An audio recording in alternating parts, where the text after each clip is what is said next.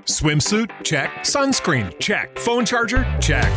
Don't forget to pack the 5 Hour Energy. It fits great in a pocket or carry on, and the alert feeling will help you arrive ready for anything. Now get 20% off when you use code 5HE Travel at 5hourenergy.com. Expires April 30th. One time use only, not valid with other discounts. Remember, visit 5hourenergy.com and use code 5HE Travel to save 20%.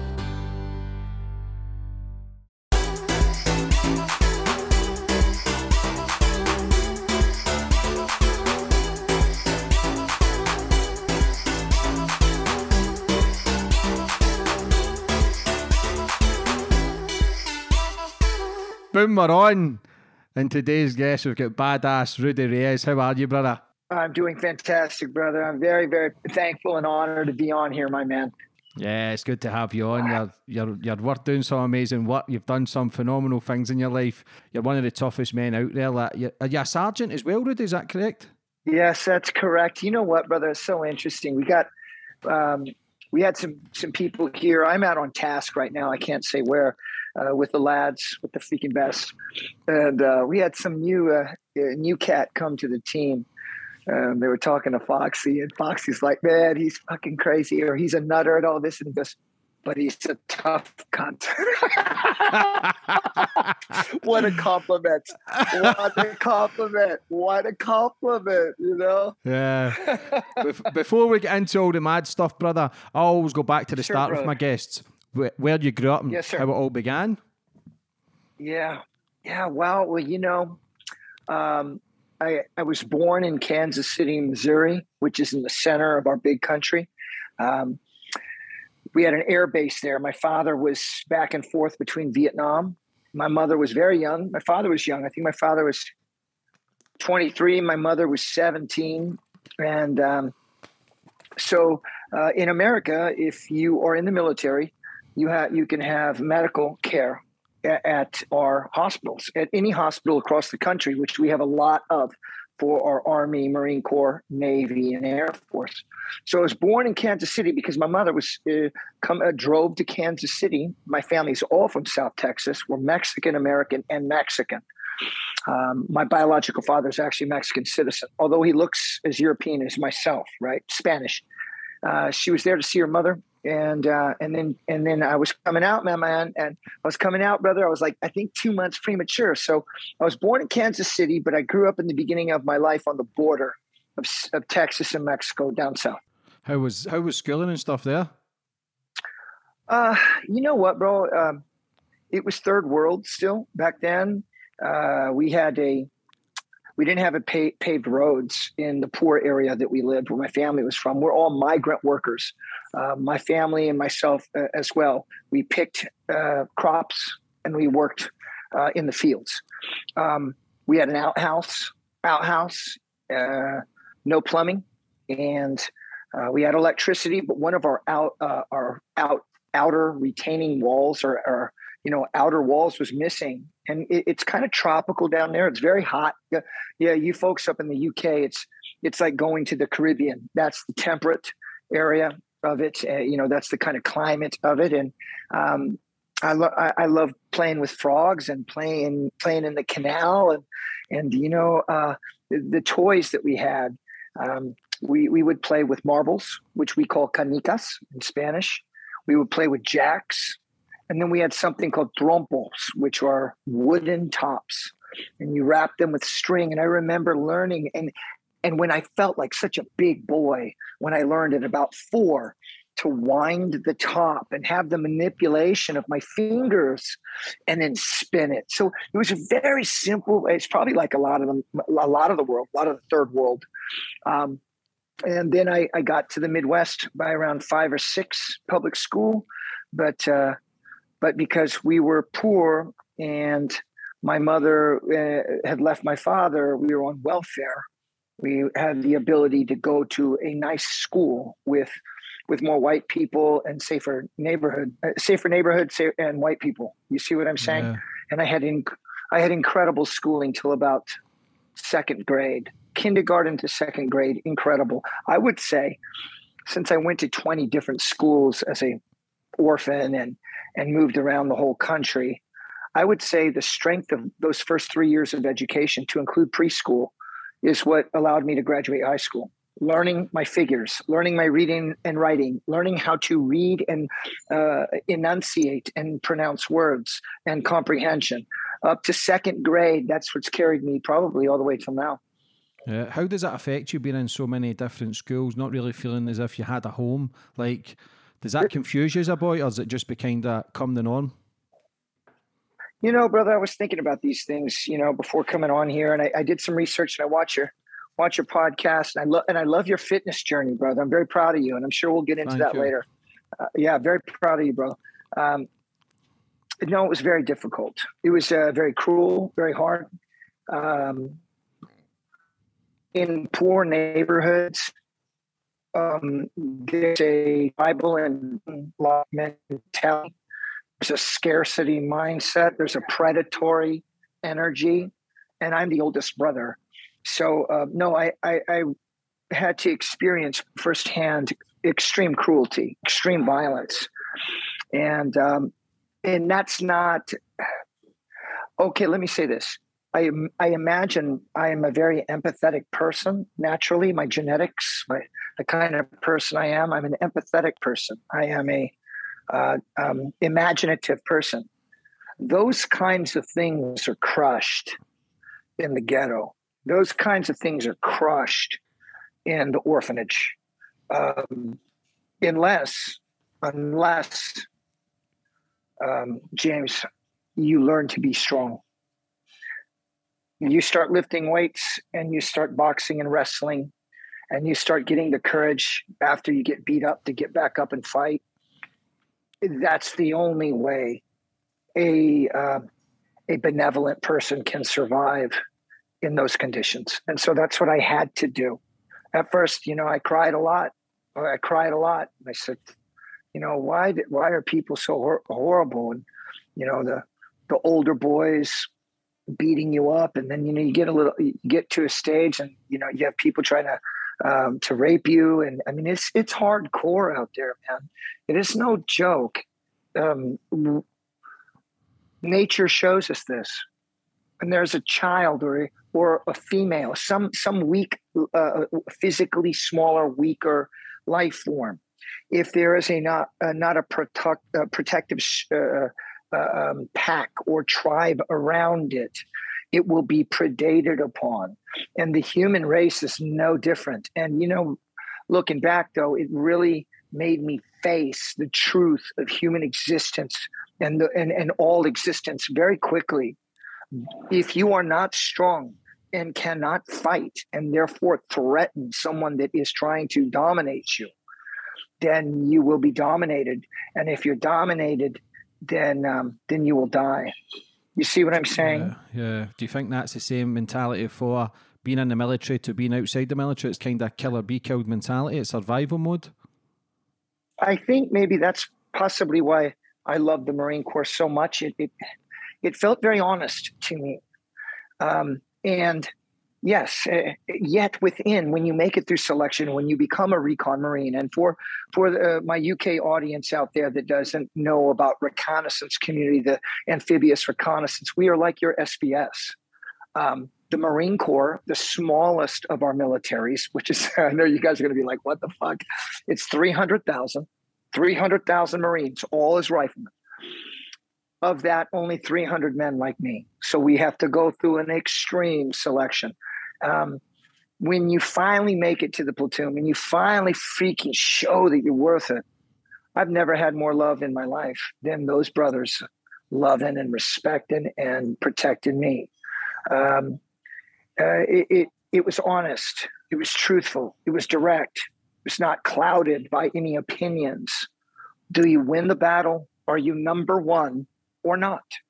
And I could definitely understand that. That the first time you felt as if you had a family, Rudy?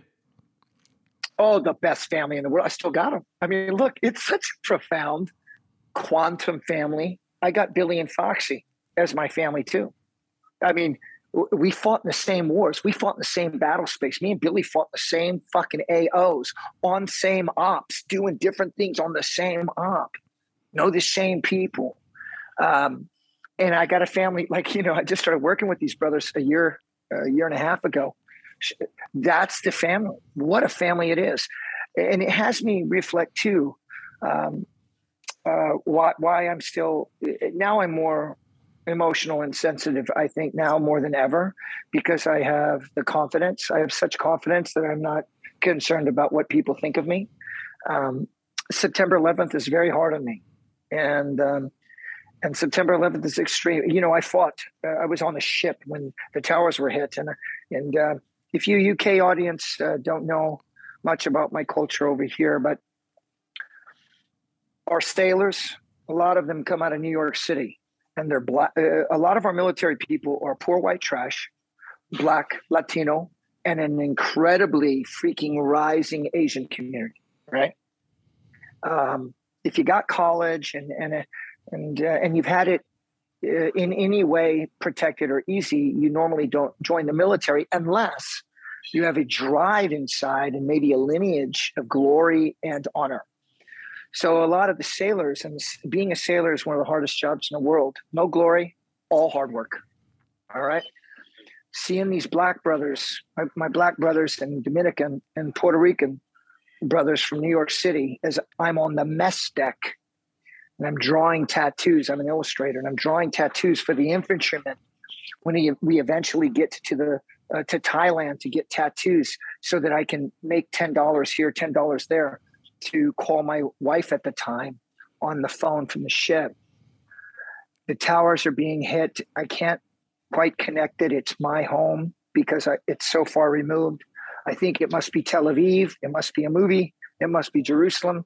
The sirens are going off, and then I'm hearing, I'm looking across the mess deck with with the people in the kitchen. My black brothers crying and screaming, Dominican screaming, and, and and somebody holding one of my brothers holding another brother like that, screaming, and it's saying recon, um, SEAL platoon, report to your berthing. So it's recon Marines and SEALs report to their berthing to get their orders seemed like it lasted an hour. It was probably only three seconds to me.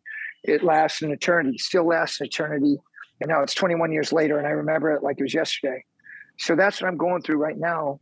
And then the day before, uh, you know, our beloved queen passed away, and my brothers were down. You know, I'm down because I've been, you know, I, I've been fighting with my my community from the UK in war. I am working with them now in peace. I've traveled the world and fought in the worst place, places in the world. I have the most beautiful people from the third world that I go to do counterterror and, and, and help them rise so that they become educated and literate so that they can repel the terrorists themselves and have um, self-determination and and I know some of these truthful things.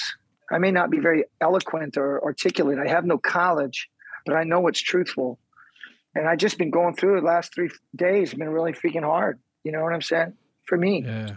Proud of you for keep going though, brother. You're doing amazing work. Thanks, Rob. See after, see after schooling, Rudy, like, what was your plans? Was it to join the Marines straight away, or were you just kind of a lost soul at that time? Mm, well, um, I'm a painter. I'm an illustrator, and um, and I uh, received a painting scholarship to a really prestigious private art uh, college um, when I got out of the boys' home, and I was 18, and uh, but I have two little brothers, and I could, um, I, I could not bring them with me to the barracks, to the dorms, and so I had to forego the college. And it's a prestigious art college, and I was I'm a very good painter. Uh, all the while wrestling, wrestling, lifting weights, and then when I could not go to art college, I immersed myself in kickboxing, and then ultimately it led me to the China's national team. I trained Shaolin Kung Fu. I fought all over the country internationally, beat the Russians, beat the freaking Chinese, beat anybody in front of me because I trained harder, because I never, I, and I never drank alcohol. I never smoked a cigarette um, because I had that discipline from having a hard life. Um, and I was afraid of the military. You know, I couldn't imagine carrying a gun or killing somebody exactly. I couldn't imagine killing somebody. I didn't have the hard heart to kill. However, when I saw Kosovo, I saw a documentary about orphans in Kosovo, and then there was uh, on the on the USA Today, President Clinton is putting Americans on the ground. They said, I'm fucking fighting. I'm fucking going. I'm going to go fight for those kids. I'm, I'm not going to let anybody stand in my way. Plus, there's inside, I think, every every man. I think every man, or at least every man I know. But then again, the men I know are all guys like me. Crazy um, bastards. We all, yeah, you know, you know, we we, uh, we we all want to. We all wonder, like, how, how will we perform when the chips are down and the rounds are coming in, or if we're wounded, or a loved one's wounded, or when every when the when the house is on fire, when the building's on fire, how will we how will we act? Will we um, collapse or will we rise? And um, and I knew that by joining the Marine Corps as an infantryman, that I'm surrendering to the process. I'm surrendering to it. I'm no longer an individual. I'm surrendering. And uh, I think, um, well, I don't. I, I, observe that God has a plan for me. Um, I'll fast forward really quick. After three continuous wars, two invasions, two expeditionary open-ended warfare cycles, in which I came back over a year. Uh, it wasn't until I came back home. In two of those wars, I it was top secret uh, uh, TSSCI. Uh, no, my my wife at the time had no contact. My family had no contact with me except every month an email by an official saying I'm still alive. Um, and then I fought in Fallujah and Ramadi, the fucking heaviest bloodbath anybody can imagine uh, in the last, in really since the last 50, 60, last 50 years, since freaking um, um, Tet offensive. And, um, and since fighting in Vietnam or fighting maybe in Congo, actually no, because they're not big enough. They didn't have enough fighters. I, I fought in Fallujah and Ramadi. It's, you know, fucking heavy, man. The fucking heaviest you can imagine. And um, I came back and I saw my kung fu teacher, Chun Man Sit. Went to Kansas City to see Chun Man Sit from from China. He calls me Ludi, Ludi. He can't say Rudy. He can say Ludi. Ludi. I say, I say, uh, you know, I don't give a shit if anybody out there is like, hey, he's fucking. I don't care what anybody says about me, brother. I don't. Um, so um, I said, uh, Sifu, Sifu, were you, were you scared? Because I was his number one student. Oh, and I was his number one student, and I won all those gold medals and such. And uh, I said, "Were you scared I wasn't coming back?" And, you know, I thought about your teachings all the time, and I trained all the time in the field, even when I was fighting. And he goes, "Ludi, uh, it is litten. It is litten. First, I just a cook, and then you my student, and then we win championship, and uh, nobody know my name, but they say that's Ludi's teacher." meaning it was meaning it was written. He's, he, he was saying in his way, "Hey, hey, kid, yeah, hey, kid, I saw your trajectory. This is the way it was going, and why it was going that way is because you were never concerned about where it was going. Stay in that space. You had no designs or desires, and I didn't, yeah. except be the best right here, right now. Every rep, every drill, every calorie, everything right here, right now, and uh, and and the rest took care of itself. what was it like going into the Marines for the first time though, as a young kid who had the promising career for doing the arts and being a, and a champion fighter? It was challenging. How so? Even 26. more challenge. Yeah, that's quite, but that's quite was, a late start, Would is it not? I guess to some people, but then I look around now. Uh, uh, look around now, Mr. English. Let me tell you what I don't even see freaking men my I don't even see males my age at 50 as men. You look fucking great by the way. Oh, thank you.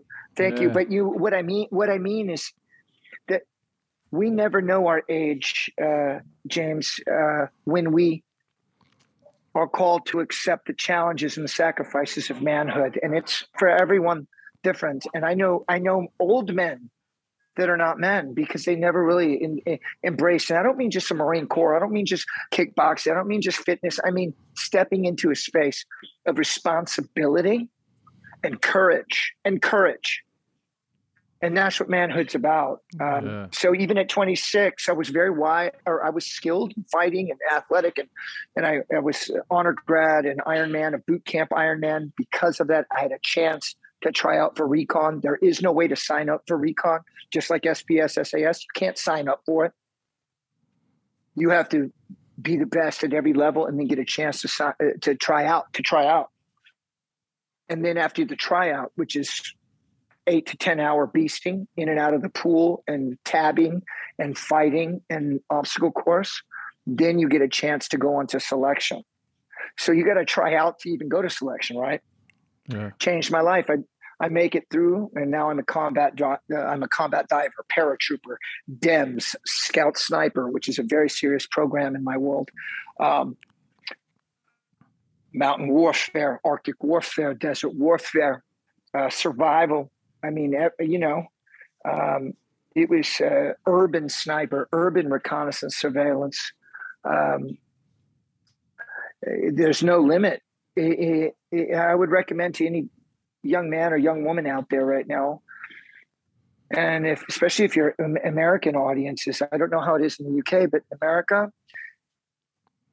no matter who you are, if you want to give everything you got, join the military and give everything you got you will have every opportunity in the world to include education, to include skills, to include self respect, to include a confidence that you can't get really anywhere else. And so that's what was afforded to me. And of course, just like Chun Man Sit would say, it, it had to be written that I would go to war and I would come home. I'd have to go to war no matter how many wars I went to. I would come home. Little did I know, coming home was just the beginning of the ultimate war for me. Yeah, a lot of kids who come from broken homes, who've been in children homes, prisons, or like battle with addiction, they don't ever get out. Rudy, you seem to have used the yeah. pain of your past to become one of the fittest, one of the strongest men in the military. Like, thanks, you know, brother. But, thanks, brother. How, how did you fuel that fire to then push on to not not be broken from the past? Mm. Mm. You know, I, I believe I'm naturally a romantic. I was talking to Jade, my missus, my lovely Jade, and she's been so instrumental in some healing of mine in the last four or five years. Um, because I'm a romantic, I believe in good, fighting evil. I'm a romantic, so I believe good must champion evil. But the only way for that to happen is for you to take up arms, spiritually, physically, emotionally. I believe in standing for what you believe in and what you your character uh, tells you to be true. I, I read a lot. I read a lot, and I'm inspired by men and women throughout time that have had that courageous journey. I love comic books. I grew up reading comic books and drawing comic books and and um, and, and looking at in, in very simple prime colors the fight of good and evil, and uh, and by that kind of discipline, eventually that, that's what that's I think even when I was, you know, five or six days straight on cocaine and vodka uh, in my room, or haven't haven't eaten in two weeks and I'm on the streets of New York, or street fighting in a bar and in the street. I, I don't even know what happened to my opponents, but I know that I know that I fucked them up being in one bad female relationship after another and and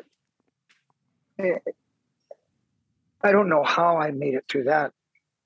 And um, I definitely didn't have a plan. I didn't, definitely didn't care. But God and, and it was written that I must get through it because if my community, my community, my veteran community, my Marine Corps, my recon, my sniper, my MARSOC, my, my, my, my UK veteran community, if they lost me, looking now, I look back, if they lost me to suicide or prison, which happens to a lot of our people, how many more would we lose?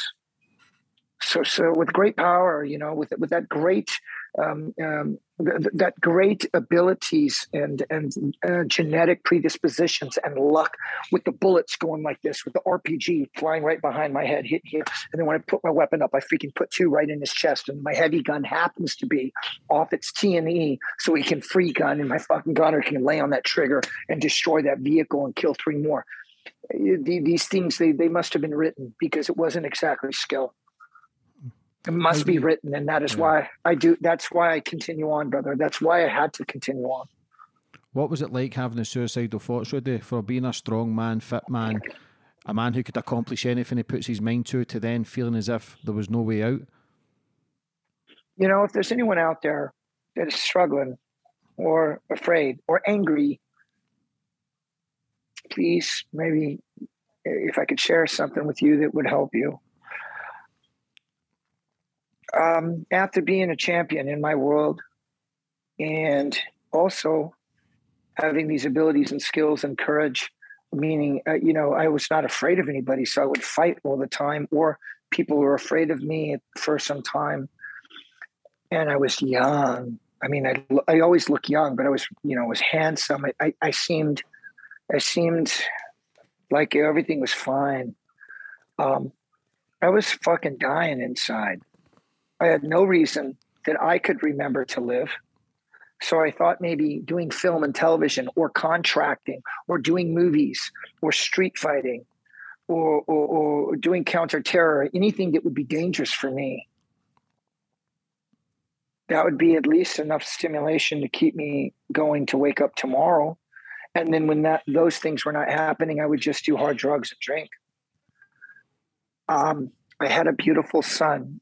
My son was taken away from me because I was a danger to the world, not to my baby boy, but actually, who knows?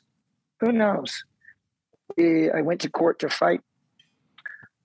I bought a bought a suit, and uh, I've never been arrested. And I've been to court before in my life. I've been a law abiding citizen, somebody that believes in good my whole life. But five years ago, six years ago, I was da- look, looking back now, I was dangerous. It's dangerous and, and a, a, very dangerous person. Yes. My son's mother was there, the family was there. The judge is talking to me. I stand up and I give and I look at the judge. I go, hold, hold. This is a, a, a military um, hand and arm signal to stop. I guess in, in, the judicious system, judicial system, you don't tell the fucking judge to hold. it didn't. It didn't go well for me. I almost went to jail. yes. Um, I was so down. I I love and miss my baby son so much, and uh, so I went home was up two or three days just doing doing cocaine and drinking by myself. I always I never went to clubs and stuff like that. It's not my thing. I would just stay by myself and watch documentaries and read and cry and rage and and work out and and look at pictures of of of who I used to be. Look at pictures of my son. And I, you know, we're in America. We always have weapons. I, I definitely do. I mean, I use them. I use them for work. So I um, had a Glock 19 and and I just fucking went condition one and put it in my mouth uh, because the pain was unbearable. That I was repeating, or I was seemed powerless to, uh, to escape the gravitas of the damage of my father, my mother, the the the, the horrible environment that I came from, the the poverty, the abuse, the neglect, the and, and that now I'm not there for my son, and, and and that I used to be a hero. And books have been written about what I did in combat, and I have gold medals uh, fighting the best in the world. And and yet, here I am with nothing that matters. And brother, when I put that gun in my mouth, I just felt this force, like some kind of force, say, just this force that said, "It's going to be okay." It's going to be okay. And it was it was the creator's voice that's not in English or language just say it's going to be okay because there's much more for you to do for this world. And you will see your son. It was all these things but it was just this feeling. I put the gun down and i knew what that feeling also demanded I must take action. Right there, I get on the hook. I get on my uh, the hook with my brother Caesar. Call Caesar. CZ, I'm not well right now, brother. Can you please come to the house and take the guns? Because I got assault rifles and stuff like that. Um, can you come take the guns? Take my guns, brother. and he came and he took my guns. I uh, uh, cleaned up, no drugs, no alcohol, until like three or four days for me to finally fucking get myself together. And then I slept for about four or five days, and then I started eating again. And then I said, "Okay, all right, my man, it's time to fucking fight. Let's go. What's the first step?" And I started getting some affairs in order, and I was, and then I created Force Blue shortly after that. Force Blue uh, started with just creating a mission for men like me and women too, men and women like me, to go use their amphibious skills to rebuild the ocean and, and to protect the the innocent things in the ocean. And um, we had no funding, we had nothing, and I just started working on it. It started getting movement. We started making effects. Then Pepsi company comes in. Then the NFL. Now we're making effects, and and uh, and I'm doing a little bit of work here and there, a little bit of modeling, and uh, and then I meet Jade, and she's very young. She was only 20 years old when I met her, and uh, I didn't know because of her poise and her confidence and the fact that she can shoot like an operator. I thought she was at least 28 because of the skills she has with freaking assault rifle, shotgun, pistol. She's the youngest three gun champion in America the, uh, of all time. I think she was champion at 17 or 18. So I, I didn't know that she was so young. After we were together, and then I asked her how old she is. I said, I can't see you. You're too young. I left uh, California. I went to Hong Kong and then and then Finland. I'm always doing some military work too and some stuff. And all I could do is think about her. And I said, you know what? Hell, I don't care what anybody thinks. I care what I feel. We've been together ever since four years now, met five years ago.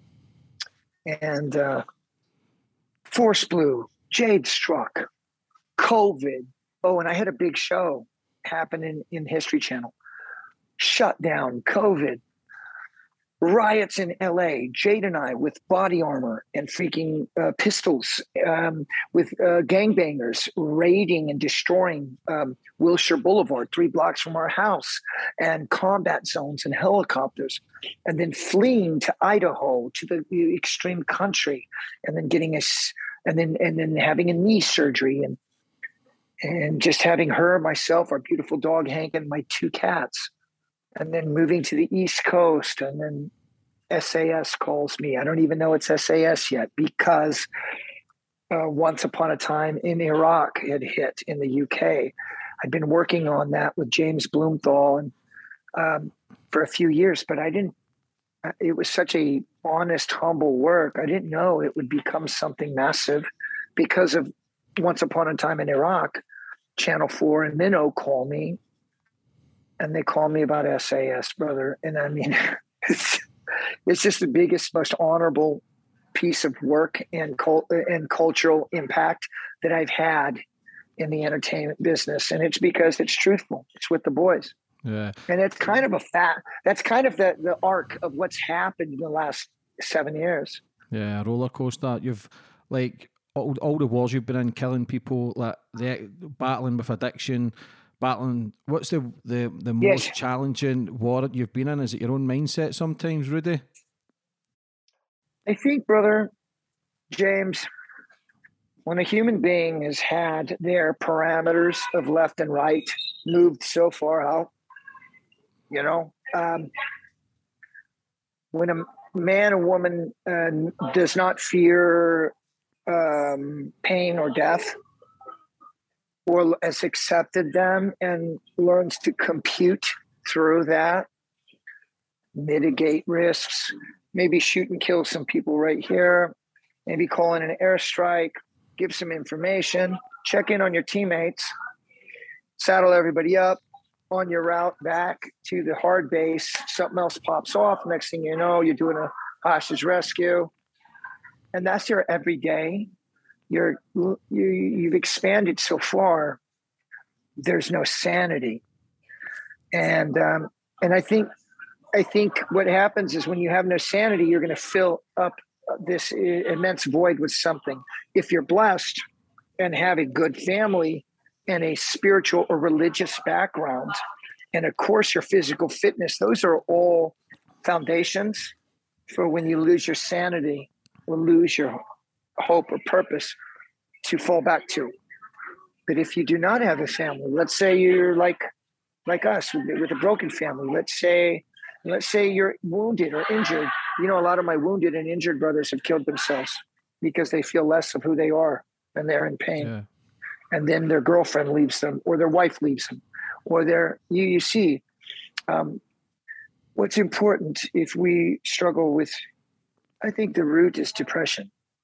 I think even addiction is just the after effect of trying to cure depression through a substance or through substance or sex or violence. But it, maybe it's the addiction's all about hitting that those chemicals in the brain. I think it's uh, it, it all stems from depression, and depression comes from a human the, the human um, predisposition to sadness and emptiness when they do not have something worth living for. Yeah, sad. So I would say f- f- find something to live for. Yeah. Find something to live for. What was it like your first time in war, Rudy? I was so overwhelmed with my duties. I didn't even think about anything except doing everything I was told right. I was uh, after the after the, the towers were hit, I went straight into fight to Pakistan, Afghanistan from the Persian Gulf. I was on a ship, force and readiness. I was the junior man in a five man team, a platoon of 20 men, um, u- utilizing our reconnaissance and surveillance, our sniper skills, our direct action skills, and close air support. Um, I was the point man. I was a combat diver. I was a paratrooper. I was a scout sniper. I had I, had DEMS sur- survival, um, um, close quarter battle, martial. I had so many trainings and courses, you guys call them. Still, I was a junior guy. My men that were in my team fought in Somalia, fought in Desert Storm, uh, fought in Haiti. We, we were magnificent. I was as skilled and as talented as I was. I was just the, this, the point man. So, but remember, I'm, I'm an artist. So um, I was in charge in those old days. GPS at that tactical level was relatively new. Um, I had to do our routes on acetate overlays to put on the maps. And I would do our routes, secondary, tertiary, our DAR site, designated area of recovery, our on-call targets where we had uh, artillery and or mortars dialed in, all this stuff. And I could draw so well. That was my job and set up the route. I was the point man to get us where we're going. And we're of five men four of us were scout snipers on top of everything we do and rangers. I mean um, pretty badass. So all i did is focus on what i was to do. Driving.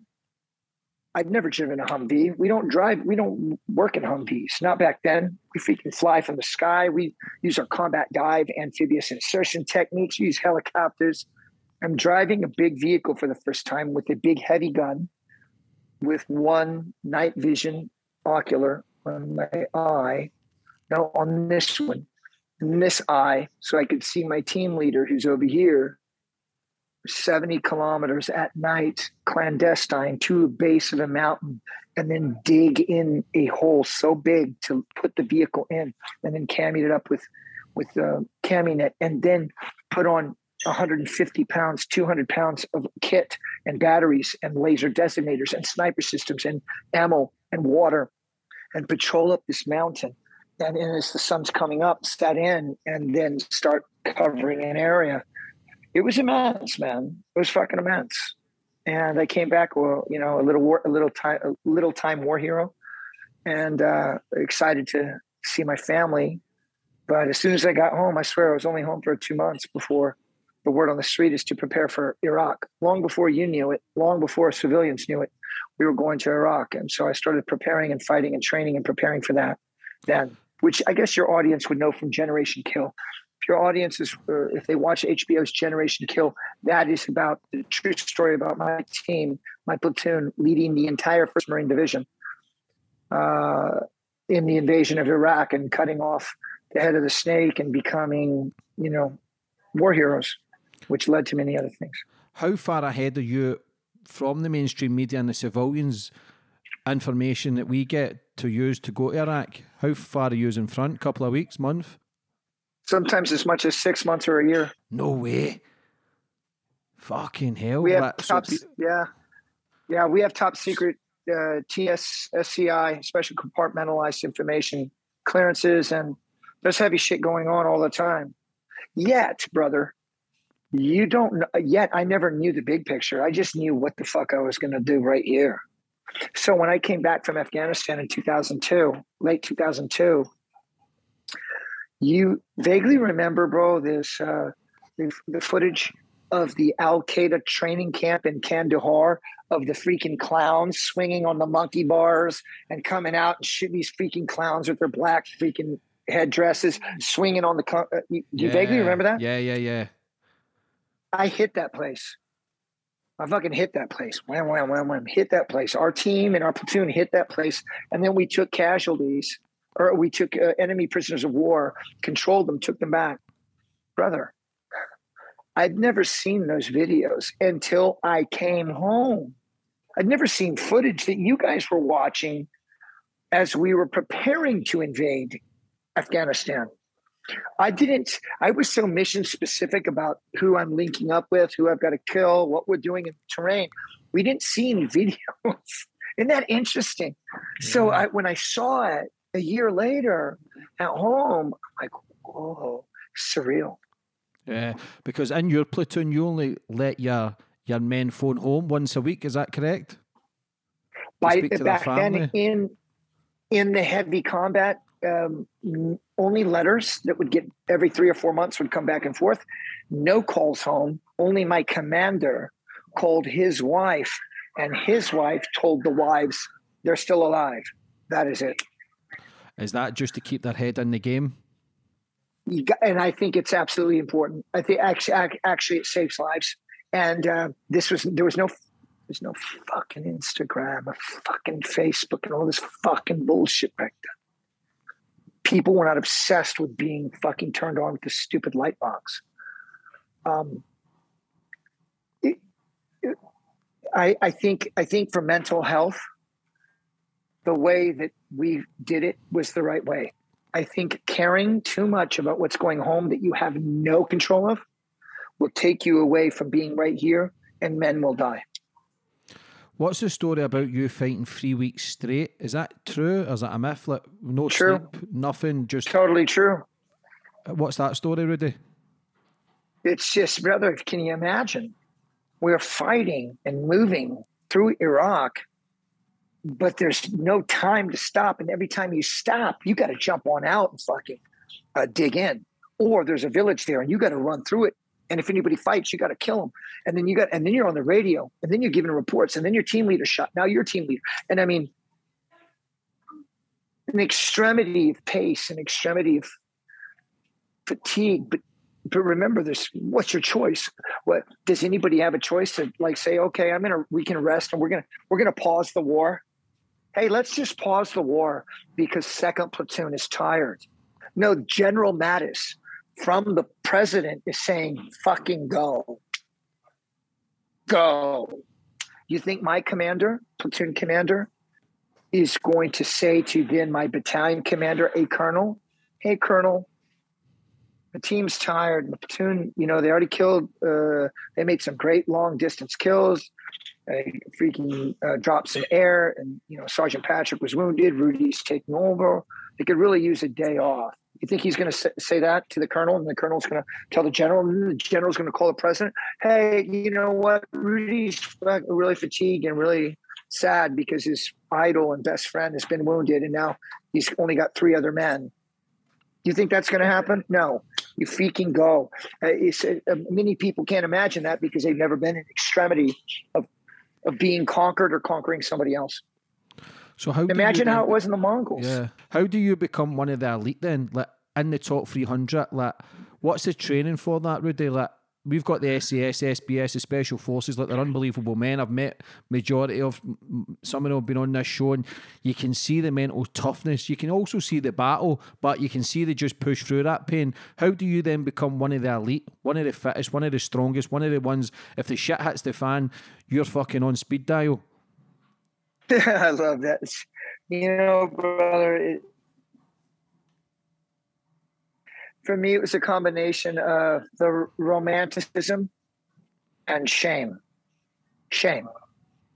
To be afforded an opportunity to witness what is excellent, when you witness other excellent men like you've never witnessed in your life, they happen to be your instructors, you've now witnessed, you, you cannot unwitness what is excellent and what is truthful.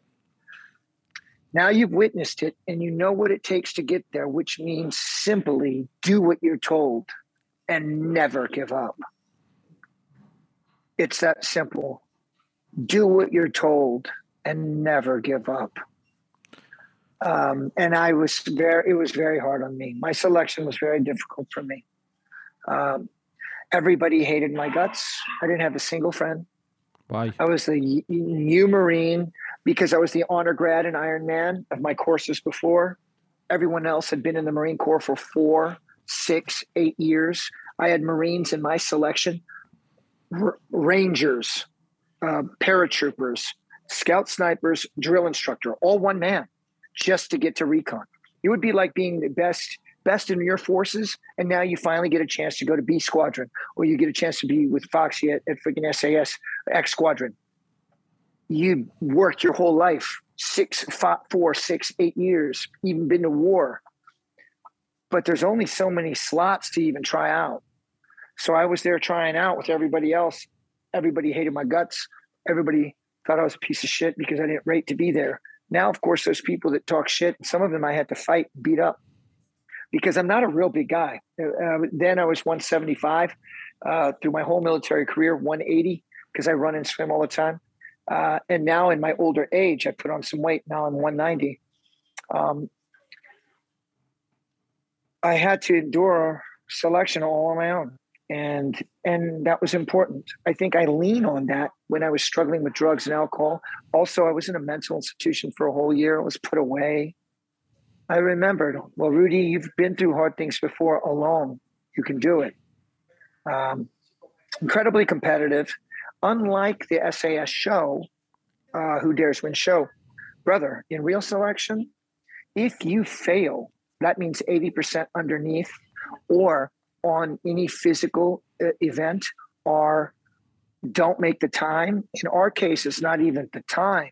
It's the first four guys or the first five guys. And the course starts with 80 people. The first five make it, everyone else fails.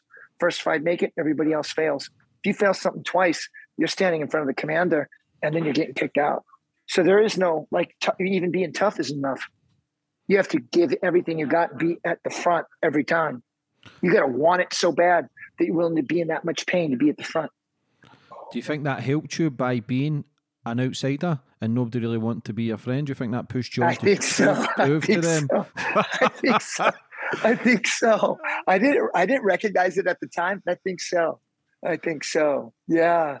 I had nobody toughest, to call. What was the toughest part of that training? I didn't know how to swim very well. Um, I'm from the Midwest, and you know we don't have pools. We don't have pools and, and training tanks if you're poor. And uh, I didn't grow up in the coast. I wasn't rich. Didn't know how to swim. I was a second class swimmer. I was officially not a strong enough swimmer to even be there, but because I was so dominant on the indoctrination on that 10 hour beasting, they said, fuck, we can work with this kid. I didn't know that. I just thought I was just a piece of shit that was lucky. Um, we had to do a uh, ford rep, fording a river um, report, rep on the NATO format NATO format checklist. All of us warriors have something called NATO formats, in which everybody in NATO has the same format to do military operations so that we can work together, even if we meet each other for the first time and we're in war, like World War II or something like that. Um, I've been awake for four days and being gassed and being beasted, and everybody's carrying, I guess you guys would call it 50 kg packs, 50 kg packs, real rifles so that you have to clean them all the time. You're in the swamps, you're in the freaking ocean, and you're in the mud, and you're in the hills, always in the forest and in the ocean. So you've got to clean your weapons they rest. My team hates my guts. I'm a complete lone wolf. I'm a lance corporal. That's an E3. I have no rank. My instructor says, uh, leathernecks. That's a term of endearment for Marines. Leathernecks.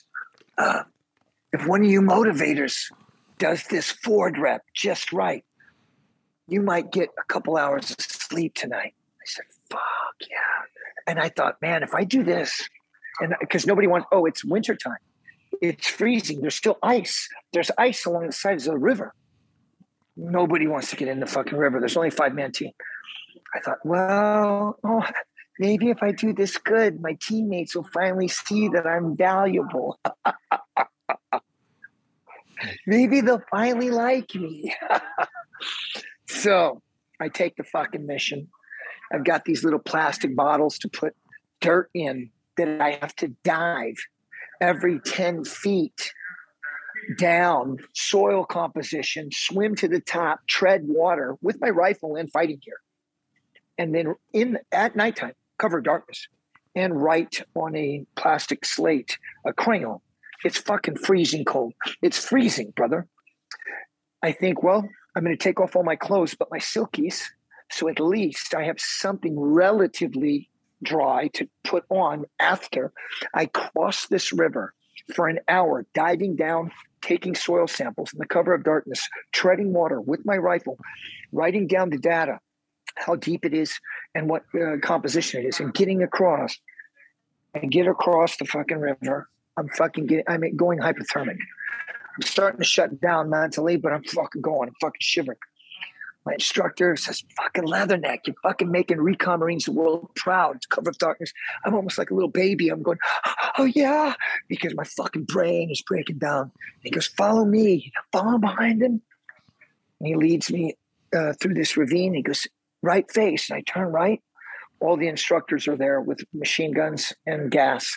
They shoot machine guns over my head. Wham, wham, wham, wham, wham, wham, wham, throwing gas at me. And I just start fucking running. I start running and running and running. On our next one, well, all right, I kept running and running until I fell off of this ravine, up and down off this ravine into um, another river tributary. As I fell 20 feet head over feet, my rifle came off of me, or the sling came off. M16 hit the water. I hit the water no rifle, no rifle. And I'm searching for my rifle in the cover of darkness. I'm seeing the moon through all these trees in the forest. And I'm looking for my rifle. And then I hear, Reyes, Reyes. I'm like, oh my God, it's one of my fucking teammates. Maybe somebody's here to help me. I'm, I'm no shirt, fighting gear. Uh, my rifle's gone, boots, and silkies. And and I'm sh- I'm breaking down, but I'm also searching for my rifle. So scared. And uh, then I hear something behind me, and I turn and look, and I see two shadow figures that look like monsters coming out of the water in black. To some kind of creatures of the Black Lagoon coming out in this black fucking river, coming out like this. These big fucking black monsters. As I clock them, I am hit hard from behind and I almost black out, but I step forward, and then an arm is thrown around my neck. Obviously, these guys didn't know I was a Shaolin champion. There's one thing I can do, and that's fucking fight. So I pivot, I grip the man, throw him over my shoulder, and as he's flying, keep positive control and smash him into these r- roots of the trees that are remember i'm in a fucking ravine and a canal and the roots are exposed. And he smashes into the fucking roots and i hear him go i hear this thing it's all in black. I hear go Ugh. and right there my heel hits i feel it hit my sling keeper on my sling. I'm up to about mid thigh in the water. And i hear clink clink i feel it on my fucking boot. I get down there and I grab my fucking M16. I take it over and I'm about to fucking smash this fucking thing's head in half. And right as this is happening, my instructor, Crawford, Crawdaddy, the legend, uh, Recon Marine, blows a whistle. and I kind of snap. And he goes, Leatherneck. Whenever I hear his voice, it snaps me. He's my instructor. Leatherneck. You know, calm down. Great fucking fight, Leatherneck. And I realized that these are my instructors in black paint, in wetsuits, in rebreathers. They've been fucking clocking me the whole time. Funny thing about this story. Oh, and then they find my team. My team's all asleep. So um, I'm punished and I have to run all the way back to the command post. I find out later they run me that 20 miles because I was close to being dead from hypothermia. And there was no way because of the cloud cover that had come in that the helicopters were going to be able to get me out. The only way to keep me alive is to keep me running and build up heat. I was so thin back then. I get back to the command post months later, years later. Some other guys that were on the course that I, years later that I ran into said, Rudy, holy shit, brother. I was with my team, you know, 10 clicks away. And, and I, on the radio of the instructor, I heard that you were being attacked by the instructors. And then they said, oh shit, you know, Reyes just fucking body slam Gunnery Sergeant Grandin. Oh my God, he's gonna kill him. He heard they heard it on the radio. anyway, it was fucking immense, man. Can you imagine how fucking heavy? Yeah, that's and that's just. I mean, I know. How did see when you pass selection? See when you pass selection to become one of the elite of the elite? Did you feel satisfied, Rudy, or was there always something missing? Always competitive. However, I felt like it was the home I was always looking for. Felt like it was the home that I'd always been dreaming about. Recon was the home I'd always been dreaming about. But I, but I, I knew to keep that home and to have space at that table, I had to be number one at everything I did. You see what I'm saying? Yeah. How? So you were a sniper also? Yeah, Scout Sniper. Very prestigious program. Your people, if they look up the Marine Corps Scout Sniper program, very serious. What's the training like for that, Rudy? Oh, immense. After being a reconnaissance Marine and that confidence, you apply it to everything. So, uh, combat uh, water survival swimmer, then combat diver, which is a very fucking heavy course, by the way. Um, especially when you're from the Midwest, you've never been in oceans before. Um, and then ranger and jump school, not no big deal. But but when you get into the free fall, but scout sniper is the Jedi Zen Buddhist co- course. Um, there's so much mathematics to learn and physical manipulations with the rifle but more than that, like a huntsman, you learn to feel the land and the wind and read terrain. I can read maps like very few people. The way special operations men read maps and look at maps and terrain is very different than anybody else in the world. You read maps like they are people you know, like someone that you know how you can hold onto their shoulder and give them a hug. That is how you see the terrain and how you will move through the terrain. The vegetation and the colors that are discrepancies or that you want to blend in and how to find dead space, which is completely against human nature. Human nature is attracted to objects. Our eyes are attracted to objects. We're attracted to objects. We'll hide behind a tree. We want it. No.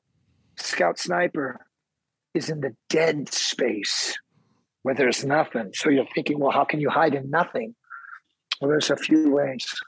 Anyway, it really immense. Three or four months of a heavy, heavy stalking, shooting, running, fighting. It's magnificent. Did you see that as an art? It is an art. It is an art. I am. I am. Uh, my, my. I've got a brother named Bacalari Buck, uh, legendary Marine Corps Scout sniper um, that now works for Leupold Optics. And of course, my idol, my team leader in the invasion, Sergeant Patrick, Master Gunnery Sergeant Marsoc, after he just retired two years ago, uh, Master Sniper, the kind of man,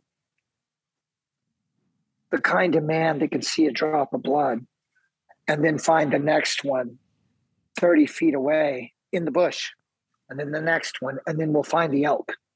I have another brother, Walt Hasser, and Doc Bryan, two other brothers, such fine snipers. that uh, this is true and witnessed. They stalked a white-tailed deer, and as Walt was within 20 feet with the bow, Timmy Bryan reaches up and slams this fucking knife right into the fucking deer's neck, cuts that fucking neck out, fucking bleeds it out right there. Stalk the deer to um, to uh, grip the fucking antlers and then uh, fucking uh, slam him in the neck for the kill.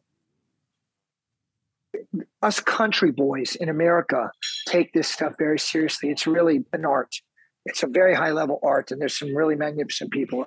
I had a man called Craig Harrison on who was a master sniper.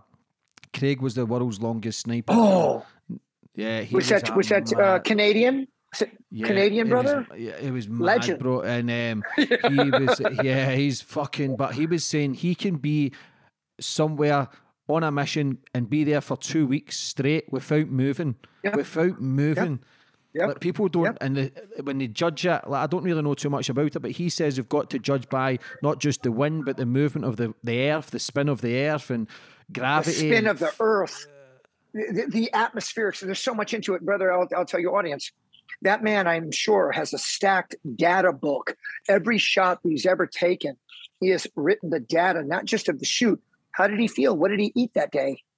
Um, how did the ammo that you lay down? So we lay the ammo down the same way before we load it. So the powder is the same fucking uh, way. So the burn's the same way.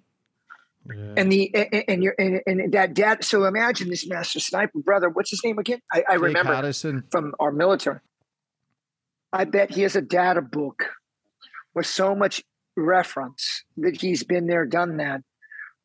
That he's a supercomputer slash um, Michelangelo, mm-hmm. Michelangelo, painter, you know, illustrator, sculptor, engineer yeah. of the sniper weapon.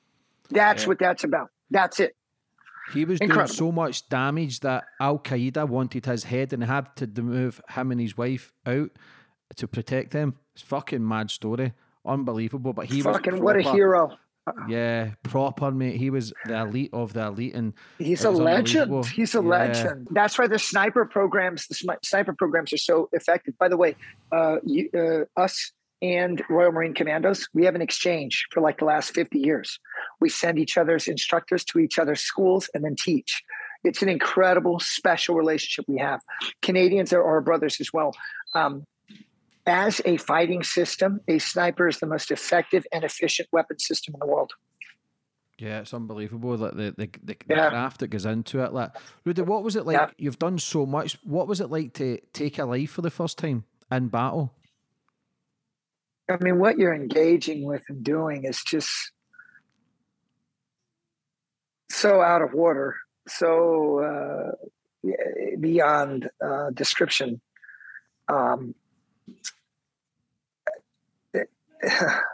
I mean, I mean, imagine blasting through the breach in the middle of the night and the incoming fucking weapons and rockets are coming and your aircraft is coming over the sides and rockets are fucking smashing all around you and and the radio's on and in in you know lives are being extinguished and um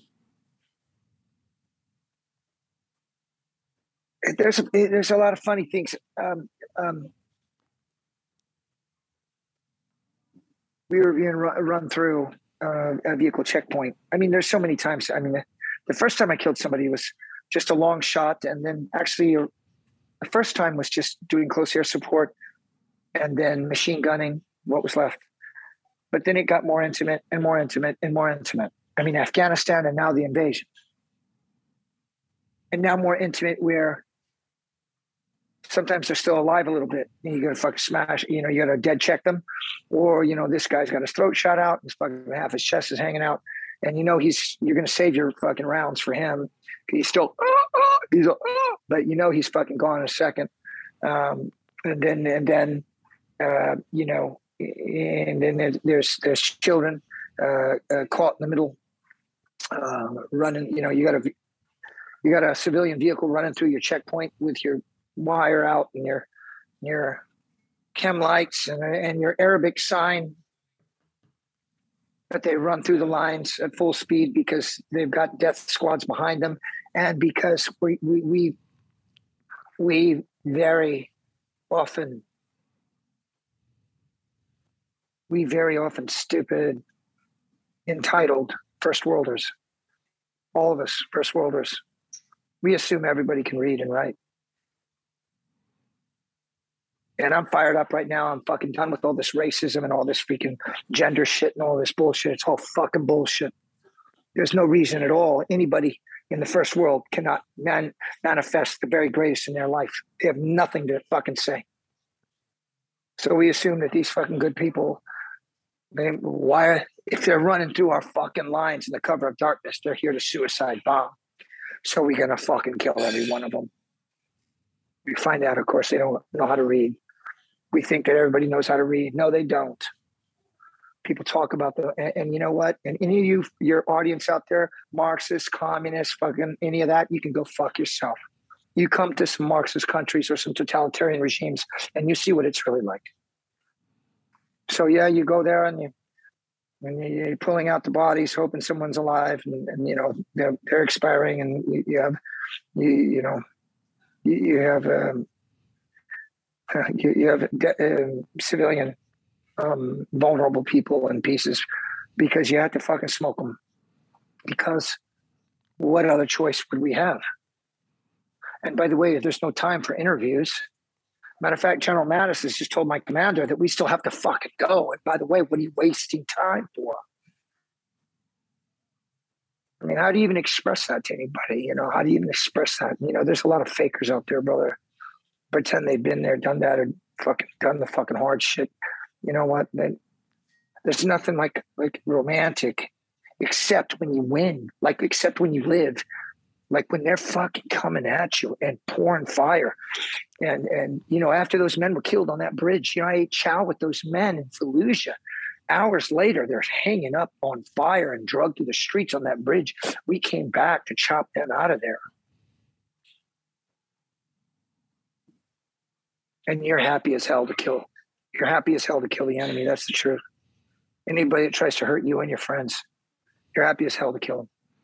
That's yeah, the truth. Uh, not being in that situation, it's hard to call those shots. Even the sniper who I was talking about had to make sh- sh- um, calls like that. The woman had the burqa yeah. on, but she had the two kids. But the, the call was she's she's got a suicide bomb, and, and sure as as fuck, That's she it. had the bomb inside her. That these people are willing That's, to kill as well. The world would be an amazing place, brother, if That's there right. was no wars. But there is wars. Like you have people have That's to fight true. wars, like you say, a year, two years before people even hear about it. Like the streets are safe in the UK. There's a lot of shit going on in the UK now, but the streets are as safe as they can be because of people like yourself, like true heroes, like people who serve in the missions that nobody knows. But people need to understand the, the mental torture that you men have to go through by doing what you have to do as well. That to call those shots, nobody ever wants to be in that position, but somebody has to do it, and it's yeah. men like yourself who have to do it. Like, how do you then deal with that? To then, is that why you keep so busy, train so hard, and, and push the boundaries, is to numb the sort of pain and misery and calling those shots in your life? Yeah, you know what, James. For a long time, I did have to numb it I had to numb it first with work, uh, workaholic. Be, be a workaholic. Be an achiever. Be be a winner. Be all these words. All these things that like that are that are elements of of, of, of elements used in a human being's improvement and uh, elements used to overcome struggle. These are elements but that's not the end all be all. One day you will slow down at me, like myself at 50 years old. One day you will sit with yourself and you will think and you'll feel and you will question. I pray you will question what is my purpose? What is my purpose? And um, and now I'm in a very interesting new frontier of of work, eh, spirit, and family balance. This is the most balanced I've ever been, James. This is the happiest I've ever been in my life since I was born. This is the most secure and and and and loved I've ever been, and yet here I am. What I've got what thirty more years, eh, and I do dangerous shit for work still. By the way, I've got what thirty more years, and and no matter like even doing great forty more years. Maybe me because I'm you know Shaolin. Maybe maybe fifty more years, but i'm halfway in my life, and I'm finally for the first time uh, being loved and supported and, and have a reason to live that's outside of me killing myself for it. First time. Yeah, it's a um, beautiful thing.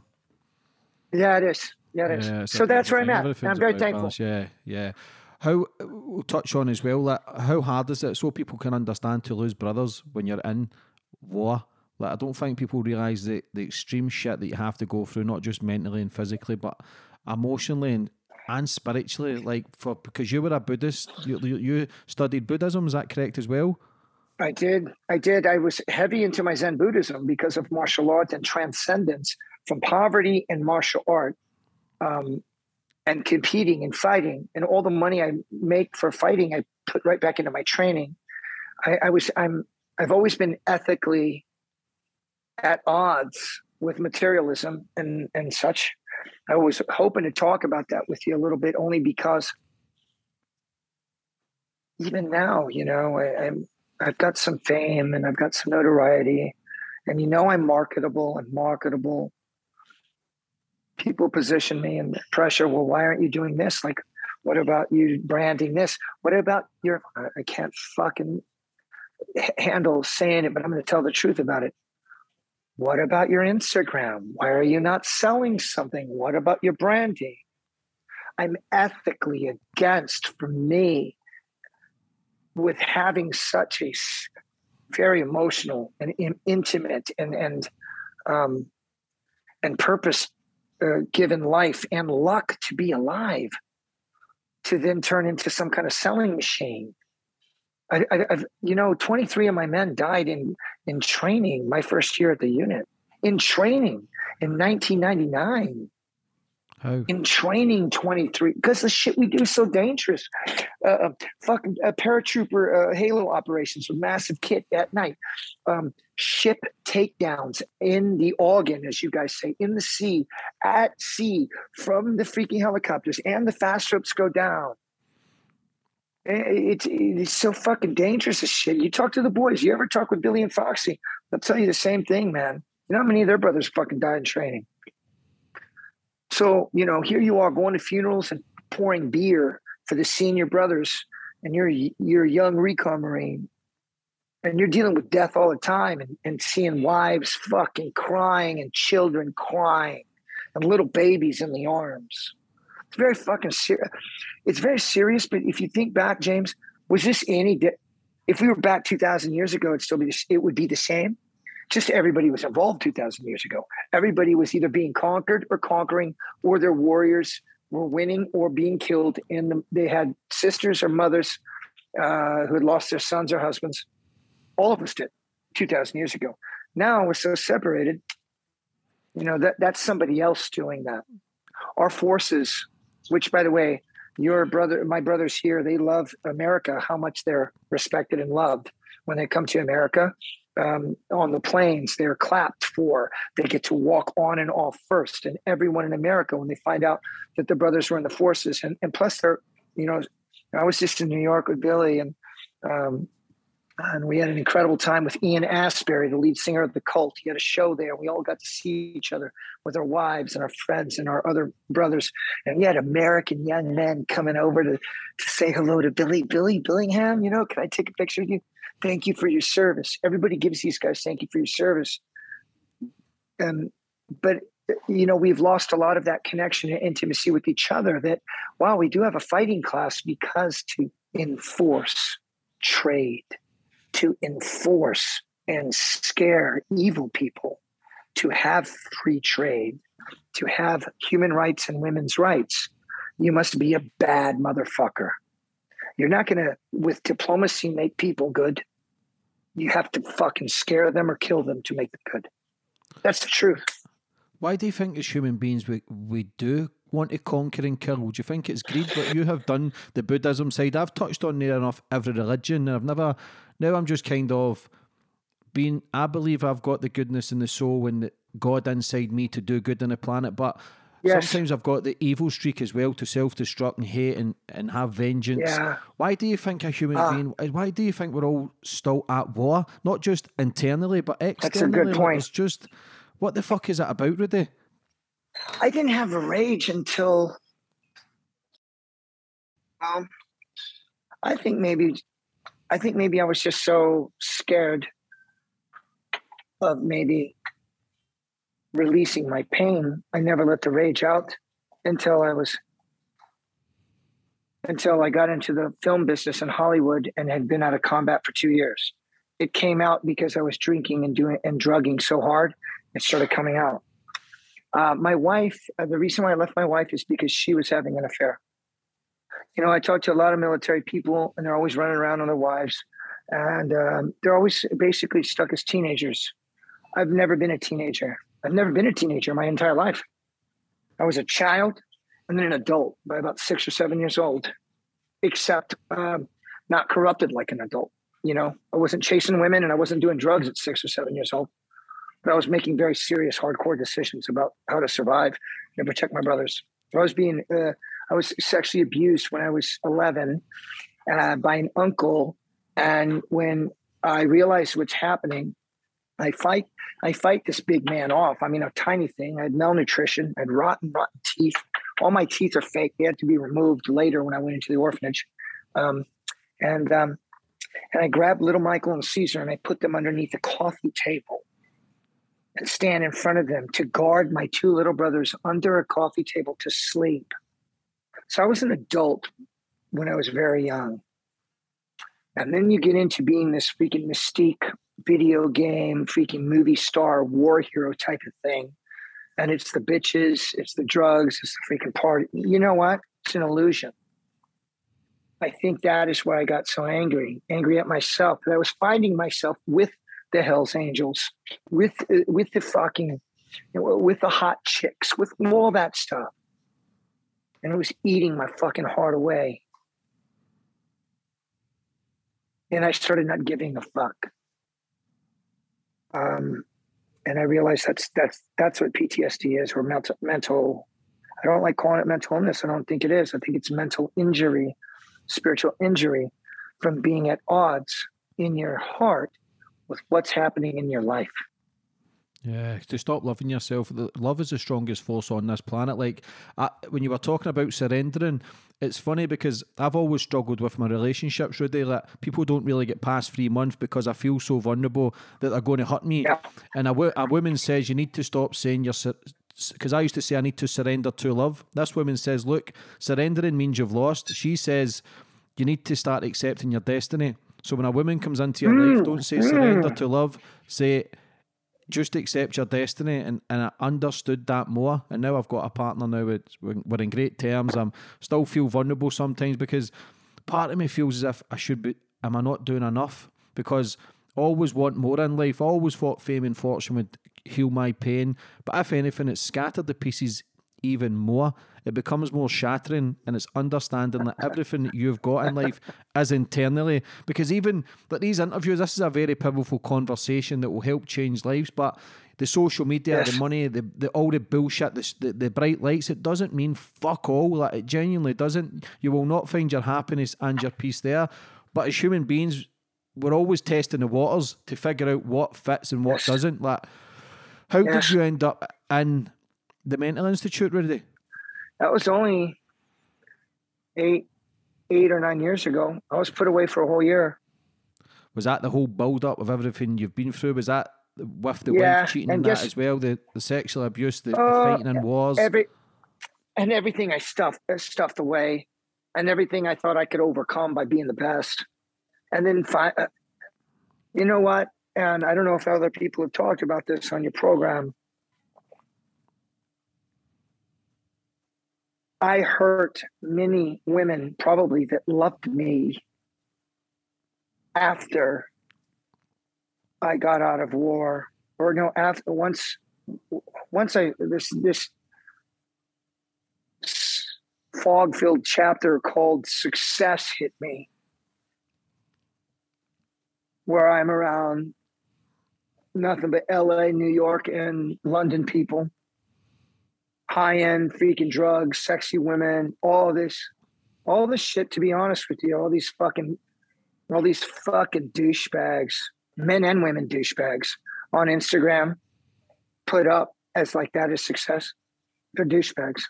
They're fucking scumbags. They are. Um, that was all around me. I knew it was all false and corrupt. Yet, how would I even begin to express that I am dying inside and everyone around me is telling me this is success? Everyone around the culture, the whole world's culture is telling me this is success. Living in in Venice Beach and in LA and being flown to places and to be and yet inside I knew it was all false. And then I was also in a relationship where the woman completely treated me like fucking garbage. And I guess maybe deep down inside, I thought I deserved it. Yet then I have um, my son with his mother, and I'm not available emotionally, spiritually, physically at all. And I just, I don't know enough of these successful people. I hope that they actually get out there and tell the truth about this. Um, and that's you know, I had to lose it all, brother. I almost killed my. I almost took my own life, and then the idea that you know my father, who never came back for me, and and uh, my mother, who abandoned me, and all the fucking neglect and abuse and destruction. I mean, it was fucking horrible. Um, I was trying to work out, you know, at like the fifth or sixth or seventh school I'd been to uh, between 10 and 12 years old and my teeth had rot, rotted out and fallen and and then I had this infection in my gums that I have to cut open with a knife every morning or or take a flame to a, a safety pin and cut open the boils to drain the pus. My mouth stunk so bad of rot. The rot got back into my eye that I never smiled, James. I didn't smile until years later I finally was able to get these fake teeth put in that are chipped and shit now. But I always there's very few pictures of my youth. First of all, when you're an orphan, nobody gives a fuck about you to take a picture in the first place. My mouth is closed like this always. So having to face these things and fight on.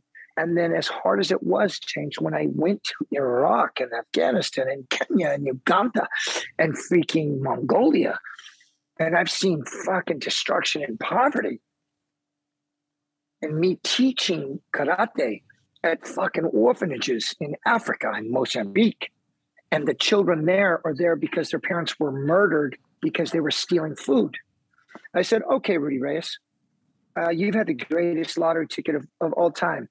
Your dad and mom gave you great genes. You love sport. You're born in the United States of America. I had it all going for me that helped change the pain that I used to have or that I used to dwell on so bad. I always see it all as gifts. I even see the fucking challenges and struggles of my youth in combat as gifts. Every bit of it has been a gift for me. Yeah, you've done amazing to be through what you've been through to where you are now and still have the smile on your face. And I love you, brother. Like, I, I, genuinely do. I think we're going to be friends, mate. And once you yeah, we will, brother. We UK, are. We are. Yeah, I think it's fucking great. You've got a phenomenal story. That see when you were just before we finish up, mate. I won't keep you too more, much longer, but it's, it's such a powerful conversation that people are going to take so much from you not giving up, not quitting, pushing through the dark periods, and that's what it's all about. Because so many people are struggling. Even myself still struggles every fucking day. I do day. sometimes too, brother. Here, like, I hear you. Yeah, and it's fucking painful. But how? See, when you were in the mental institute, how did you get through that time? Because you've been through so many fucking wars, you've done so much shit, you've you've been used majority of your fucking life. Like, how did you yeah. get through that dark period? Sorry to be so blunt, bro. You know what? You're right. No, it's the truth. I was reflecting on this recently, and that's why, in some ways, you know, my my woman. Oh, brother, you gotta. You know what? You gotta reach out to Jade sometimes. She'll blow your mind. She should yeah, be on your brother. show. She's magnificent. Yeah. She says, "Baby, have you ever considered that you uh, you have some arrested development?" And I said, "Well, what do you mean?" well, you talk to the cats. And by the way, the love of my life outside of Jade is my little female cat named Pants. Her name is Pants. She's black and white, and she's very, very shy, but she loves me and always rubs up on me and plays with me and will run me back to play with her in this special place with this fuzzy blanket to paw on so that then she runs to the treat so I can give her treats. She's sweet enough to me to not just say, Daddy, I'm using you for treats. No, I'm going to play with you first just so you know you're, you, so that you are valued. That's how my cat fucking relates to me. And and I'm such a such a child with my animals and with Jade and with my my loved ones, and it's because I never was a child, um, and because I was used, uh, and then actually learned to use myself. I used myself too. It's not like I with a strategic uh, um, drive for economic success or um, or uh, prestige or status. Never, never interested. But I used myself. Rudy, you can take more pain. You can work longer hours. You can always be in camera ready condition, regardless of what you're doing in combat or how much your heart's hurting because you have not seen your son in four years, or that uh, you have uh, physical po- problems from immense combat um, uh, um, brain chemical problems in which I still struggle for sleep every night, especially now that I'm away from my missus and I'm on task. I struggle. I struggle. I barely. I can't go to sleep. I have to exhaust myself with physical fitness and running the mountains to even think about going to sleep because I feel not safe. Um, not intellectually. My nervous system is not safe. My physiology is scared that fucking death is right around the corner. Not my brain. I know. I know I'm okay. That's how dynamic it is when you push yourself so hard, so long. Um, but uh, the other side of that, uh, the childishness and the hope, the, the, the childlikeness and the child in me, it's not childlike, it's the truth. I read my comics and I, I watch my science fiction programs. And, and, um, and of course, I watch my very highbrow stuff too and read very highbrow stuff. Uh, the other side of it, it is buttressed with the life and death struggles and destruction. That Mother Nature conspires to compete because it makes stronger life forms. Human beings have taken that due to our success as a life form. As a life form, we be- become very successful. Now we are corrupting, we're corrupting and uh, corroding. And it's up to you and I, it's up to people telling the truth and being the truth to steer the course for our children I don't give a you know I don't really care if the rest of society is really interested in where I'm going and how I'm doing it. But I know my men and women that are rebuilding reefs and doing ocean conservation. I know the lives that we touch with SAS. SAS touches lives, and these all these men have been through everything to get through the hardest shit in the world, just like myself. That's what I'm going to focus on. The struggles and the competition taken for every life form to be where it's at, we humans have become so successful that now we have forgotten how blessed we are and how hard our ancestors fought to be here. So I just stay grounded in that. That's how I do what I do. I stay grounded in that. Yeah, that's the main thing, brother. What was the main reason for re- leaving the Marines, Rudy? Brother, after that last one in Fallujah and Ramadi, Damn, brother, I did such heavy fucking shit, brother. you know, I, you see my looks. Um, I dressed as a contractor or as a laundry worker, as an indigenous, as a as a host nation, a Turk, in the laundry room, in the big base, because we had fucking spies on the base. And I'd leave the base into a taxi cab so that the um, Mujahideen would attempt to kidnap me so that they could cut my head off on video by putting out those terror videos. And I, James, have you ever seen anybody get their fucking head cut off? No. fucking never fucking forget it. Never fucking forget it. You'll never fucking forget it. You know what? Matter of fact, when I hit this terrorist network and I got their fucking data, we watched what they were doing and we saw them uh, taking people, saw, sawing people's heads off. I mean, it filled me with such hate and rage and absolutely resolved to fucking kill every single fucking one of them. So I put myself out there to be kidnapped, but underneath my discharge, my robes, I've got my fucking gun, plate carriers, I've got my comms, and I got cut off teams, and we're drawing them out, brother. The reason why we're drawing them out is that we don't kill a single man, woman, and child that's innocent. I'm not dropping bombs on you. I'm not using heavy, heavy guns on you. We're in cities. We drew them out and we killed them close quarter at speed on the highway. And we got out of our freaking taxi cab with the orange panels. Anybody in your audience that fought over there knows what I'm talking about. Orange panels on the front and back. Got out and dead check and put two more on each one of their fucking heads. And then take their phones, take pictures of these fucking assholes, and then do signals intelligence on whoever they're talking to with our fucking high end people in the triple letter agencies, and then direct action, door kicking, uh, flashbangs, and then fucking executing bad guys and kidnapping bad guys. And we shut that fucking place down. And you know, looking back now, I don't know if I would do any of that anymore. Like I'd be scared, I think now.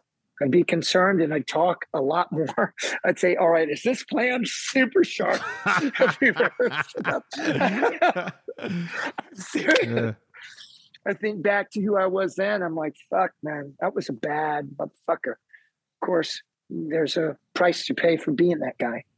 And thank God I lived because my community and my training was so hardcore and I was so violent violence does solve problems. That then through the off gas and the and, and the after effects that I have a beautiful country and beautiful people that actually care about me to help me through that for the last 10 years. See, when you're training Go to ahead. be a sniper already, why did they used to show you videos of people getting killed? Was that just to oh, toughen yeah, you up mentally? Yes. It, it, yes. And the data. Okay, when you're taking this fucking 762 round, it's 90 grain, depending on the grain, when it goes through glass and then hits the target's head, and the head expands three times its size and slams back into. And then now look at the nervous system reaction to the body. The, the enemy had a weapon. Look at the nervous system. Let's look at circuitry shots. Let's look at pulmonary shots. All data and if you ain't got the stones to do that, by the way, I didn't at the time when I saw that. I got not sick to my stomach, but I almost started to cry seeing a human being turn into meat like that because this is before I'd been to war. Later, I had no problems turning people into meat. If they're on the fucking list, they're fucking going down. I don't care if they're 12 years old. I don't care if it's a woman. I don't care if it's an old man. If they're on the list and they're doing what they're doing and they're on my list, I don't give a fuck if I'm putting them down. So, see, when you came out the Marines, is that when you really battled because you never had missions, structure? That was that when everything kind of came to a head? It was three or four years later because I was a workaholic brother as soon as I got out of the Marine Corps. I was the best coach, the best trainer. I was competing in jujitsu. I was kickboxing. Uh, and then next thing you know, HBO calls. And now I'm fucking training a whole $80 million production in fucking recon skills and infantry skills and running PT and running yoga and acting. And no, I worked, worked, worked. Three or four years later, when finally I slowed down. When are you at your happiest now, brother? When you're with your missus and the cat? Yes, I'm the happiest yoga? now. Yeah, yeah, yeah. and this is great too. this is great too. My fucking my my uh, my fucking legend SAS stuff is fantastic because I am being utilized in such a way, and uh, and it's impacting the world, and it's it's impacting the world. It's impacting my life. I have a great living. I have my retirement and disability from the Marine Corps. I've got my pay for my my productions. My wife and I, Jade and I, will have a ranch with horses soon and a child soon. Um, however, this is the juice to get me back home. And what's so funny, just like in the unit, as soon as Billy and I are back home and Foxy are back home, we're just looking, how do we get back together? So Billy and I spend time in Florida and, and in New York and we travel the world and we're, you know, we're going to go see the king of Jordan and, and spend time with him. And Foxy's coming on to Force Blue. Just like it's the best of everything now now we do not have the um, pathologies and the uh, and the and the the anger. We only have the love. Yet we can still be warriors. We all know each other's wives and families. Billy knows my other recon brothers and my SEAL brothers. Um, he was just at my brother's, uh, my my uh, my blood brother's um, uh, birthday that we had in New York City, and happy and he he knows my family. It's the best. It's the best, yeah. brother. That's what it is. This is the best. I've never been better. Um, I have a little arthritis. I have, you know, you know, a little wear and tear, yeah, but fuck, it was worth that's it. That's okay. It was so worth 50, it. 50 years old, like the life, like people now know your backstory, everything you've been through as a kid, to then having a big smile on your face. How did the Celeb SAS come about? Because Foxy, Billy, like they're two fucking legends in their own right. Like, how did the Americans get involved with the British one? Brother, it's because of that freaking. It's because of uh, Once Upon a Time in Iraq, and you know what? I would only find out months later. I had no idea that Ant was being fired. I had no idea about any of the dramas of that when they reached out to me on the strength of the BAFTA award winning Once Upon a Time in Iraq. Uh, Minnow Film says I Minnow Film said I want Rudy Reyes. Um, I didn't know that Ant was being fired. Uh, I was a huge fan of the show. My missus and I were a huge huge fan of the show. Of course, we always, uh, you know, Actually, Billy is the fucking man now. He's really coming into his own. He's the funniest, smartest, sharpest guy in the world. We were huge Foxy fans, but we loved Ant too. I loved Ant too. I loved Ollie. I loved Billy. But Billy, Billy didn't, brother. Billy is the smartest, the funniest, the most. Nobody's got more one-liners in the world than that man, and no one's got more combat experience in the world than that man. So, but Jade and I were always guys, you know, but we loved Ant too. so, so uh, we loved them all. We loved them all. When they reached out to me during COVID, after I had my own show canceled because no one in Los Angeles or America was working, shut everything down. I already had a show sold. A, ra- a rad, fucking spiritual military mystery uh, uh, um, combat mindset fucking Buddhist warrior show called Haunted Battlefields. Wow. Shut down. No work. Knee surgery. First time ever having a surgery uh, put on a little bit of weight because you know I'm a little older and, and I'm not running around and kickboxing all the time. Self esteem down, everything going to the toilet. I'm in Idaho. Uh, I don't know what I'm going to do for my fucking rest of my fucking life. I don't know if I'm going to work again. This is like a year and a half ago. SAS calls. Um, I come out on the wreck with Billy, best friends ever since. Billy is the older brother I've never had. I fucking love that man. Follow him. Uh, follow him to hell. Immediately like fucking cheese and carrots. We're like uh, peas and carrots. We're together. It's and, and, we're talking to Foxy on video. Foxy comes in for the next wrecking. Now we can't be stopped. Um, I find out that uh, Ant is not coming back, and then I find out why. No big deal. We're going to drive on. But then I get the call that they would like me to be chief instructor. I said, "What? I thought I was just the fucking. I thought I was the the new guy." And I am the new guy. I said, I said, what? And so I called Billy and Foxy. Say, hey, brothers, this is what's going down. What do you think? Because I'm not going to do it if you guys are not down with it. I'm not doing this. With, I'm not going to disrespect your show. You all bu- built it to include Ant. You all built this show, and I'm not coming in to fucking. Uh, I'm not coming in and fucking stealing anybody's thunder because I respect. And, and, and you know, it was Billy Billy says, mate, you got the energy. You got the passion.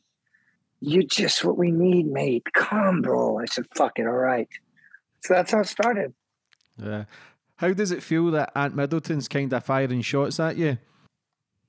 He's very immature. He's a very immature person. Um, and he, it's obvious how narcissistic he is. Um, and of course, you know what? If he was ever face to face with me, he wouldn't say a thing. he'd have no chance. Not against me. believe that. um, believe that. Um, I've always wished him the best, but I believe he's painted himself into a corner. He runs his mouth all the time, uh, and he doesn't, and he treats people poorly. That's all I have to say. Plans for the future, my brother. Like I said, this is one of the best. Con- I've done 300 interviews, and this is one of the best conversations I've had. Like, you're a fucking nutcase, but there's such a good vibe, mate. Yeah, yeah. Like you know this yourself, but there's such a fucking good vibe, mate. There's such you've got Thanks, brother. even though all the shit you've done in your life, even though the bad stuff that you've done, even your soul's still clean. Mentally, you're Yeah, fucking off brother. your nut. Ma- Part of me I thinks you have know. been Scottish, mate, in a previous I- I- life. maybe so. Maybe so, brother. Maybe so. You know what? One day we got to revisit this another time, and I'm gonna bring a couple of my mates with me Please do. that are fucking cr- that are crazier than me. Like I'm the calm one. What's the plans for the future, my brother? Oh, brother, there's so much great thing. Well, Force Blue is doing very well. We will, we're at the Super Bowl again. We are the veterans nonprofit of the NFL and Pepsi. Uh, you know, saving uh, coral reefs and, and and doing ocean conservation while saving one freaking veteran at a time. And when you save a veteran, or when you give a veteran purpose and a warrior purpose, uh, James, you're giving, you're saving whole families because it's the families that struggle even worse, harder than us because they're in pain because of we're in pain, but they have no direct connection to change it. Only we can change it. So um, Force Blue is is doing magnificent, and um, we're reaching out to Jason Momoa, and there's some talks about getting him together with Force Blue and doing a profound, um, you know, National Geographic or IMAX or Discovery Channel series in which we travel the world doing heavy duty. So why Force Blue is so p- powerful is that uh, us combat divers and, and commandos can do ocean work that no one else can. We're physically stronger and have more experience to do things subsurface that other people can't, especially with high seas and such. M- Momoa is a conservationist as well. So we're looking at doing more of that. I write, um, I write films and television. I, I do some acting. I train uh, so that I have a long life, as long as I can, to have a child, Jade, and raise them for the first time. Be home to raise a child. Those are my goals, man, brother. You uh, tell your audience, yeah, you know, this is just the beginning, baby. I mean, there's a lot more to come. You know? yeah, because Billy and uh, Foxy are two fucking legends, man. You're you're in They're good ledge. company, and even your th- this conversation, this podcast will do really well, is and you'll get a lot of messages. So where can people contact you, brother? brother, I guess I got the I got the website rudyreyes.com. You can get on the link tree on the Instagram. You know, I I've had like managers and agents in the past that just stole all my money. And I got Twitter way back. I never use it. I don't like talking on it because too many people talk with no accountability. But I have Instagram. I'm even locked out of my Facebook because I changed my phone number like three years ago or whatever. You know, if your work is uh, all, all your other brothers and sisters that are you, looking at you, James, as a example, or even me too, about how to push forward your um, way of life and your uh, curiosity and goodness uh, to create platforms to bring people together. People that want to do YouTube, people that want to do uh, uh, social media in which to expand a platform so that they do things that are really good for them or the world. Anybody that wants to be a competitive athlete or an actor or wants to be a commando, um, distill your message to what's truly righteous in your heart. And so I just keep it simple. You can find me with my agency, which is, you know, APA. I've got a big Hollywood agent. You just Google my name. I, how about this, James? Rudy, Rudy Reyes. Rudy Reyes is a common Mexican name, brother. Do you know that? Mm-hmm. Yeah. It's a common Mexican name. Google Rudy Reyes and see who comes up. It's me. another advice. Another advice to your audience. It- it- take it from Rudy Reyes. Get to a level, no matter what your name is, that when they Google, you're the first fucking name up there. yeah, that's when you know you've made it, brother. Oh, Force Blue, forceblueteam.org for any veteran or family that is struggling, that wants to come go to work under the water and on the boat and get some health and happiness and help the planet, get on forceblueteam.org. You'll see it all on my link tree. It's easy to find. Rudy Reyes. Last Go question, ahead, brother. brother, or just last bit of advice for any. I know you've battled with mental health yourself. So for anybody that's in the struggle right now, brother, what advice would you have for them? Best thing in the world that's ever happened for brothers and sisters in struggle is that we do have social media. Reach out. You're gonna find so many people love you and want you to be here. Do not succumb to the sadness of the voice inside that you feel useless or no good reach out to one, reach out to five. You're going to find out they all love you and they're going to want you to stay here. That's it. Just want to say, fucking great soul, mate. Unbelievable interview today. You done amazing. Proud of you. And when you're in the UK, man, let's catch up. And uh, I'll be coming out real happen. soon, brother. Yeah, but love you, brother, and thanks for your time. God bless you. And I always hear God if you need me, brother. brother. God bless you. You got it. I'll be there. We'll do more in the future, brother. We'll do more Definitely. in the future. Thank you, brother. God bless. Love you, brother. Love you, brother. Cheers, bro.